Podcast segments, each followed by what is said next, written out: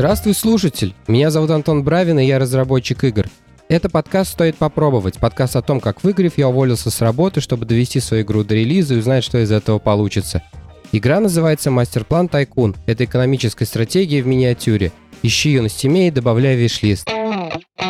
Вообще не думал, что на этой неделе у меня получится сделать эпизод, потому что я немного приболел, и какой-то общей картинки для выпуска не складывалось. Но я решил проявить силу воли, потому что если пропустишь одну неделю, там пропустится и вторая, а этого и нам, и вам, конечно же, не хочется. Поэтому я взял свою волю в кулак и полез за вдохновлением э, в новости. Этот эпизод будет из разряда такого персонального мнения. Э, очень популярный формат на Ютубе, когда каждый, кто вообще не стесняется что-то сказать э, по любому поводу, начинает по этому поводу говорить. И неважно даже, есть у него какая-то экспертиза и опыт в этой области или нет. Но в мобильном рынке я работаю уже практически 10 лет, поэтому мне кажется, хоть что-то про это я могу сказать. Я все еще не оставляю свои попытки делать какие-то гуманитарные выпуски, чтобы а подкаст не превратился окончательно в шоу для программистов, чтобы другие люди хотя бы просто IT понимали, о чем я говорю. Поэтому каждый раз я пытаюсь рассказывать как можно проще. Получается это почти никогда, но я честно стараюсь. Сегодня будет очередная попытка это сделать.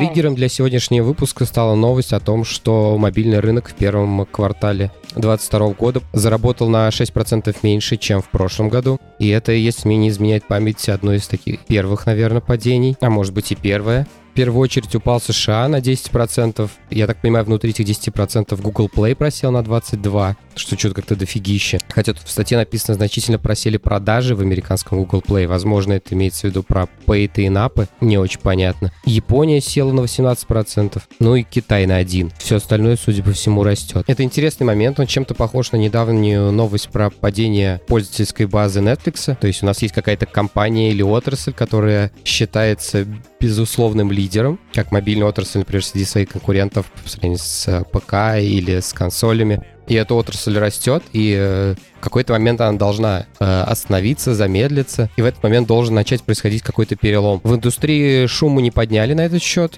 поэтому, видимо, это не тот самый момент, но мне кажется, это некий первый звоночек. Ну и первопричиной этому стал, конечно, выход iOS 14.5 в прошлом году.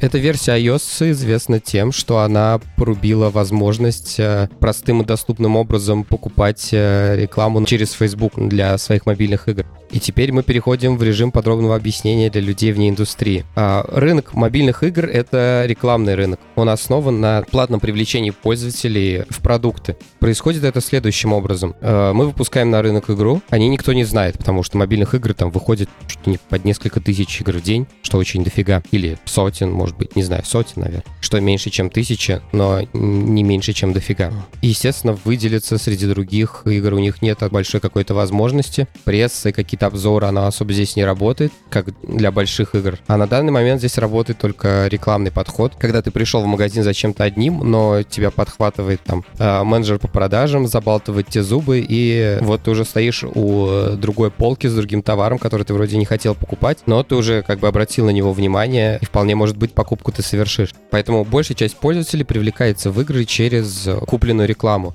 Чем больше пользователей приходит к нам по рекламе, тем больше пользователей приходит к нам органическим способом. Это значит, что они находят, э, находят эту игру в сторе, она им показывается просто выше в списках выдачи. Платформа видит, что игра становится популярной, потому что пришло много людей. И чтобы максимизировать свою прибыль, она эту игру поднимает в, либо в топах, э, либо в поисковой в своей выдаче. И таким образом мы получаем два источника трафика. Это на рекламный, тех людей, которых мы привели по рекламе, и органический те люди, которые пришли сами через алгоритмы э, магазина. По своей природе фри-то-плейные игры могут быть прибыльными только если в них играет большое количество людей. По статистике только 2-3% игроков платят во фри-то-плейных играх, именно совершают покупки. И это хороший показатель. То есть 2-3% это хороший показатель для рынка. Остальные 97-98% пользователей капитализируются через просмотр рекламы. Мы, по сути, им показываем рекламу других игр и приложений, которые, возможно, игроков заинтересуют. Я сейчас э, подумал, что это чем-то похоже на то, как германские племена по римским землям ходили. Когда существовала Римская империя, германцы были кочевым народом, они приходили в какую-нибудь долину, оседали там на год, на два, съедали все, что могли вообще съесть, стаптывали все поля, кормили своих коней и просто уходили в следующую. И так вот они по всей Европе кочевали. Игроки в фри игры — это примерно такие же германцы. Мы их как бы зовем к себе, они приходят, играют в нашу игру, потом мы им показываем следующую дверь через рекламу, они уходят дальше. И этот поток нескончаемый, он просто руками люди ходят. Забавно. Так вот, у нас есть продукт, которому необходимо большое количество людей, чтобы быть э, прибыльным. Как мы поняли, чтобы нам заполучить большое количество людей, нам надо заплатить денег э, за рекламу, чтобы этих людей себе заполучить. В этот момент у нас появляется абсолютно логичное желание платить меньше, а получать пользователей больше. И хорошо бы, чтобы эти пользователи были лояльными, потому что всегда есть возможность продать свой продукт человеку, который в нем абсолютно не заинтересован, и это придет к тому, что человек получит какой-то негативный опыт. А если у, польз... у вашего пользователя есть какой-то негативный опыт, он обязательно придет, оставит вам комментарий, влепит одну звезду, что абсолютно негативно скажется на э, желании пользователя играть в вашу игру, что в свою очередь плохо скажется на стоимости привлечения этого пользователя. Наша следующая задача — снизить стоимость привлечения одного игрока, не потеряв в лояльности и заинтересованности этого игрока. Чтобы этого добиться, необходимо проводить эксперименты. Как обычно это происходит? Способ довольно простой. Нам надо просто показать разную рекламу разному типу людей. Все мы понимаем, что существуют продукты какого-то массового потребления, они всем нужны, но разные люди из э, разных, например, даже социальных слоев могут покупать этот продукт под абсолютно разным причинам и по разной цене. Давайте возьмем самый примитивный пример. Это, например, вода. Какие-нибудь бедные страны в Африке, которые расположены где-нибудь посередине континента, у которых э, ярко выраженный дефицит воды и нет, и нет денег, собственно, вообще ни на что. Их потребность в том, чтобы получить хоть какую-то воду и максимально дешево, просто чтобы не умереть от жажды. При этом есть другая сторона, какой-нибудь московский ресторан, и посетители этого ресторана абсолютно не смущает э, возможность потратить 20, 30, 50 цен от э, того, что платят люди в Южной Африке, за, ну, можно сказать, такую же воду, при том, что у них нет необходимости в этой воде. Они не умрут от жажды, если вот в этом ресторане сейчас они этой воды не попьют. По большому счету они платят за удовольствие. И при всем при этом на базовом уровне это одна и та же вода. Так вот, давайте вернемся к нашим э, мобильным игрокам. Чтобы эффективно привлекать э, разную аудиторию, нам необходимо очень большое количество экспериментов. Обычно это происходит так, что разработчики пытаются выделить э, какие-то когорты людей, которые играют в, в нашу игру, основываясь на том, какую статистику игра сумела собрать на soft launch е. Soft launch — это ранний запуск, обычно на какой-то территории, там, на двух днях в Канаде и в Новой Зеландии, например, игра запускается, и можно сказать, на живую, и команда экспериментирует с монетизацией, чтобы когда уже был запуск на весь мир, монетизационная система была отстроена и работала правильно. Так вот, в момент soft launch а мы получаем какую-то аналитику и пытаемся построить портрет э, нашей аудитории. Но обычно не один портрет, не одного какого-то условного человека, а это несколько групп людей, потому что те игры, которые существуют только для одной группы, обычно это те игры, которые называют нишевыми, и это точно не про фри-то-плей история. Так вот, мы пытаемся определить, э, что это за группы, чем точнее мы это можем определить, тем более релевантную рекламу для них мы можем сделать. Но так как э, мир несовершенен, и мы не можем узнать все-все-все абсолютно о человеке, который играет в нашу игру, наверное, слава богу, а тут приходится угадывать на основе каких-то данных, что за человек играет в нашу игру, и так как эти предположения достаточно неточные, э, мы начинаем экспериментировать. Мы делаем несколько версий рекламы и показываем ее предполагаемой группе людей и смотрим конверсии, на какие варианты люди чаще нажимают, и по результатам такого исследования можно уже более точно предположить, что это за группа людей, которая играет нашу игру, и, соответственно, качество нашей рекламы растет. Тестов игровая индустрия проводит очень и очень много, буквально вот на моем прошлом месте работы. Э, для каждого ивента у нас Хэллоуин сейчас вот скоро начнется, и нам нужна новая иконка для приложения, чтобы она в сторе другая была или на рабочем столе. Проводится около 30-40 тестов разных иконок, чтобы найти ту, которая будет больше побуждать игрока зайти в игру или скачать ее. Собственно, например, а тут же появилась вот эта вот шутка про орущего мужика. Это не потому, что кому-то она понравилась, просто понравилась она как раз пользователям, судя по статистике. Но такие тесты нельзя проводить на маленькой группе людей, потому что выборка, скорее всего, будет нерелевантна. Это не работает как с судом присяжных, когда мы, типа, 12 человек или сколько набираем из разных э, когорт из разных слоев населения, и вот они как бы отображают общее мнение. Но здесь э, так не происходит, здесь чем больше, тем лучше. Обычно, как мне кажется, берется около тысячи людей на каждый вариант. Здесь нам надо протестировать три варианта иконки, вот в тесте будет участвовать 3000 человек. Каждой тысячи мы покажем свою иконку и посмотрим, как эти люди будут переходить на страницу приложения. И тестируется в игровой индустрии очень много. Тестируются иконки, страницы магазинов, видеоролики, статичные картинки тоже для стора, описания, рекламные креативы. Вот это вот все. Поэтому последние несколько лет очень э, стал востребованный рынок э, ребят, которые именно этими рекламными креативами занимаются. 3D-художники, 2D-художники. И работе их, можно сказать, не позавидуешь, потому что это бесконечный конвейер по придумыванию каких-то идей про то, как можно еще еще показать нашу игру красиво, как привлечь какую-то определенную группу людей. И ребята там периодически выгорают от такого, и э, довольно приличная текучка кадров по индустрии. Людям приходится менять проекты, потому что люди выгорают от такой работы и становятся неэффективными гораздо быстрее, чем живет сам проект. А для производства рекламы нужен новый взгляд, а со старым замыльным уже ничего не сделаешь. Очень грустная ситуация. Так вот, возвращаемся к iOS 14.5. Что там произошло? Раньше у Facebook было очень много возможностей по построению профиля человека. У него был, собственно, сам Facebook, Instagram, а самое главное — рекламная сеть. Это был практически индустриальный стандарт. Facebook SDK был встроен, не знаю, во все игры, которые выходили на мобильных площадках. Я думаю, сейчас это все еще так происходит, но эффективность гораздо ниже. И самое ценное тут то, что Facebook мог агрегировать э, данные одного и того же пользователя. Представим, что есть человек, у него прямо сейчас на телефоне 5 игр стоит, и в этих 5 играх встроен SDK от Facebook, и Facebook знает, что человек играющий в каждую из этих пяти игр это один и тот же человек. А если мы сюда же еще накинем а, его дату от а, того же Инстаграма, которым он пользуется, то можно составить очень достоверный портрет а, пользователя. И это значит, что мы можем более эффективно продавать нашу рекламу, мы можем более точно выделять а, когорты пользователей. Ну, условно, давайте возьмем, если там 10 лет назад мы могли говорить, можно мне, пожалуйста, показать рекламу пользователя с Э, западного побережья США, у которого там iPhone. И на этом все. То есть у нас были параметры условно вот такого уровня. Сейчас мы можем э, рекламную сеть попросить показать наш промо человеку, который живет там, не знаю, в Северной Каролине, который любит э, мультяшные survival игры, у которого есть высшее образование и э, нет детей, например. Соответственно, вот почему у нас, откуда у нас взялся такой профиль? Мы его как бы себе придумали, что это вот наш пользователь. Мы показываем ему рекламу, показываем, например, его соседу, у которого есть дети, и смотрим конверсии. И, и оказывается, что в нашу игру, игру играет гораздо больше людей, у которых нет детей.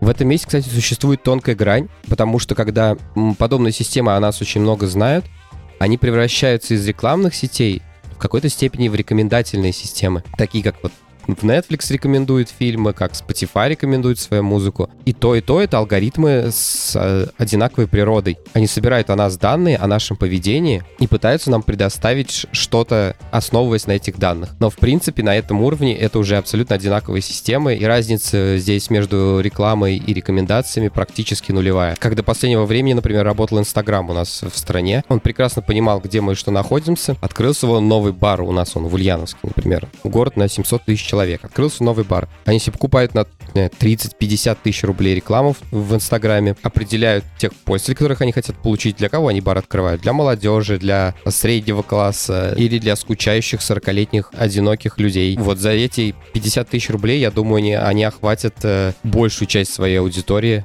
могли охватить большую часть своей аудитории и получить себе, соответственно, первых клиентов просто за какие-то копейки по сравнению с теми деньгами, которые нужны на то, чтобы открыть этот ресторан.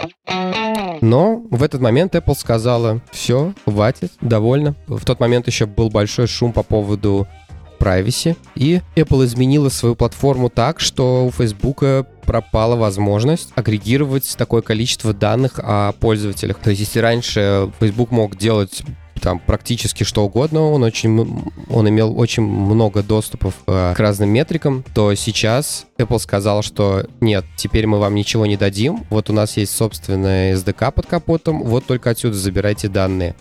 А эта, собственно, их платформа работает очень-очень ограниченным образом. И это, в принципе, неудивительно, потому что у Apple нет своего рекламного бизнеса как такового. И они просто попытались сделать какой-то вот минимум с их точки зрения которого достаточно для того, чтобы эти рекламные связи хоть как-то работали вообще. И так как я говорил, что тестов для индустрии надо очень-очень много, там буквально сотни компаний, которые запускают люди, даже тысячи по сравнению иконок друг с другом, то теперь э, на одно, по-моему, приложение можно запустить только 100 компаний одновременно. И это не самое страшное, по-моему, там самое стрёмное то, что э, там, во-первых, формат хранения данных очень веселый. Я точно цифр не помню, но порядок примерно вот такой. Там а, то количество данных, которые мы можем хранить о пользователе, равен, по-моему, 48 байтам. И при этом эти данные хранятся что-то типа сутки. Если пользователь... Э, или они как-то актуализируются раз в сутки и хранятся только типа неделю. То есть если пользователь зашел там один раз э, в один день, во второй день он уже не зашел, мы никаких данных вообще не получим. Ну, как-то вот так работает. Соответственно, что мы можем в эти 40 байт запихнуть? Да нифига туда не запихнешь по сравнению с тем, что было раньше. А, и насколько я знаю, люди изгаляются сейчас тем, что составляют крупные просто когорты, сразу предполагая, какие пользователи это могут быть на уровне приложения. И это количество когорт пытается ограничить, впихнуть вот в эти 48 байт, там через две как-то делается. Ну, в общем, абсолютно не завидую сейчас ребятам, которые занимаются performance -маркетингом, потому что, насколько я понимаю, продуктивность э, этой модели упала вообще очень драматически. И сейчас практически все рекламные бюджеты идут на Android, потому что там все еще работают старые механизмы. На Android а, проходят все тесты, и потом уже рекламные кампании готовые, а, оттестированные, запускаются на iOS. Но Google сказал, что они подобные ограничения, как и Apple, ведут типа в этом или следующем году, то есть э, лавочку скоро прикроют окончательно. И теперь вступает в игру моя аналитика. Первое, что приходит на ум, это то, что все ребята, которые занимаются перформанс-маркетингом, их профессия, по сути, под угрозой, потому что то, чему они учились все это время, это становится неактуально, им придется существовать как-то в новой реалии. Особенно тем людям, которые занимались это с территории нашей страны. Теперь-то они вообще этого делать не могут. В общем, тут я недостаточно сильно погружен в тему. Я не знаю, какие есть ауты у этих ребят. А, я с интересом наблюдаю за тем, куда двинется вся эта индустрия. Потому что если у нас эффективность канала упала, там, например, на 60%, то, наверное, нам и количество людей надо поменьше для того, чтобы эти каналы поддерживать. Ну, не знаю, не понимаю пока. Но то, что у маркетологов будут трудные времена, точнее, уже есть, уже последние полтора года, наверное. Это факт. Следующим майлстоуном, по сути, будет это изменение э, поведения гугловой рекламной платформы. Если все будет так, как собственно, было заявлено, что они сделают примерно так же, как у Apple, и нельзя будет производить такое же гигантское количество тестов, как это делается сейчас, то мне кажется, что индустрия фри-то-плея будет подвержена серьезным изменениям. Произойдет э, какая-то серьезная сегрегация по размеру проектов и команд. То есть у нас будут какие-то большие-большие игры, типа Call of Duty Mobile, которые основаны не на рекламе, а на э, сильном бренде. Я не думаю, что они много закупают рекламы и закупают ли нее вообще. Там работают как раз э, старые каналы, вот эти с пиаром и прочими такими вещами э, с игражурами. А остальным командам, мне кажется, придется сильно ужаться, потому что таких игр, как э, Gardenscapes, создать уже не получится. Потому что если раньше мы заливали миллион долларов на трафик, получали там X пользователей, ну, я просто не знаю сколько, заливали миллион трафика, получали X пользователей на это, то сейчас будет, э, например, мы занимаем миллион трафика, получаем X деленное на 2, или, например, это будут пользователи, которые принесут нам меньше денег. Соответственно, у нас будет меньше свободных ресурсов на развитие, на разработку. И это делает весь фри то рынок, э, который не основан на франшизах, менее маржинальным. Что же касается другой стороны, это гиперказуалки. Там не так важно эффективность самой рекламы, потому что у гиперказуалок очень э, маленький lifetime, и просто нет э, причин э, создавать столько больш... такое большое количество рекламы для них.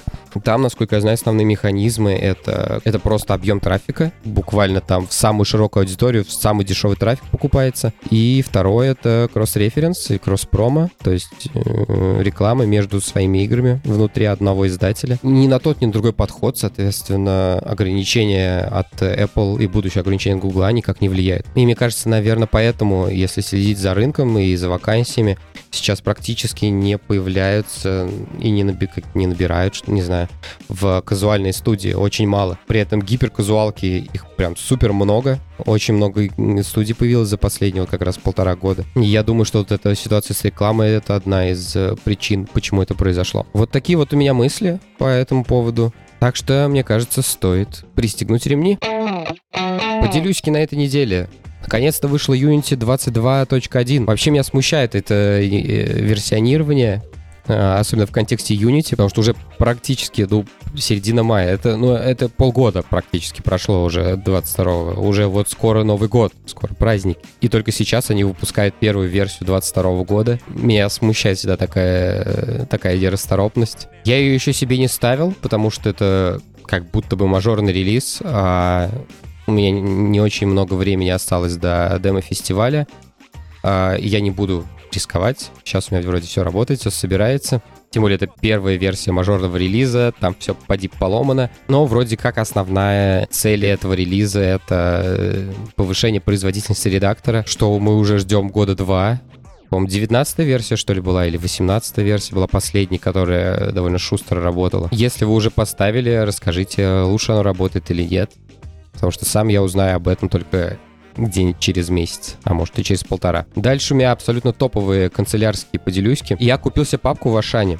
А, там типа сейчас продается как в Икее, знаете, серия такая, там разных цветов. Они типа в одном дизайне сделаны просто э, в разные расцветки. Эти папки для бумаг. Знаете, складывать вот эти чеки на жесткие диски с пожизненной гарантией. Вот, вот эта херня. И первую папку я купил себе розовую под цвет обоев. Она мне отлично встала. А вторую я решил, хотел купить голубую, опять же, под цвет обоев. Но она была треснутая. Ладно, я взял такой персиково-желтую какую-то.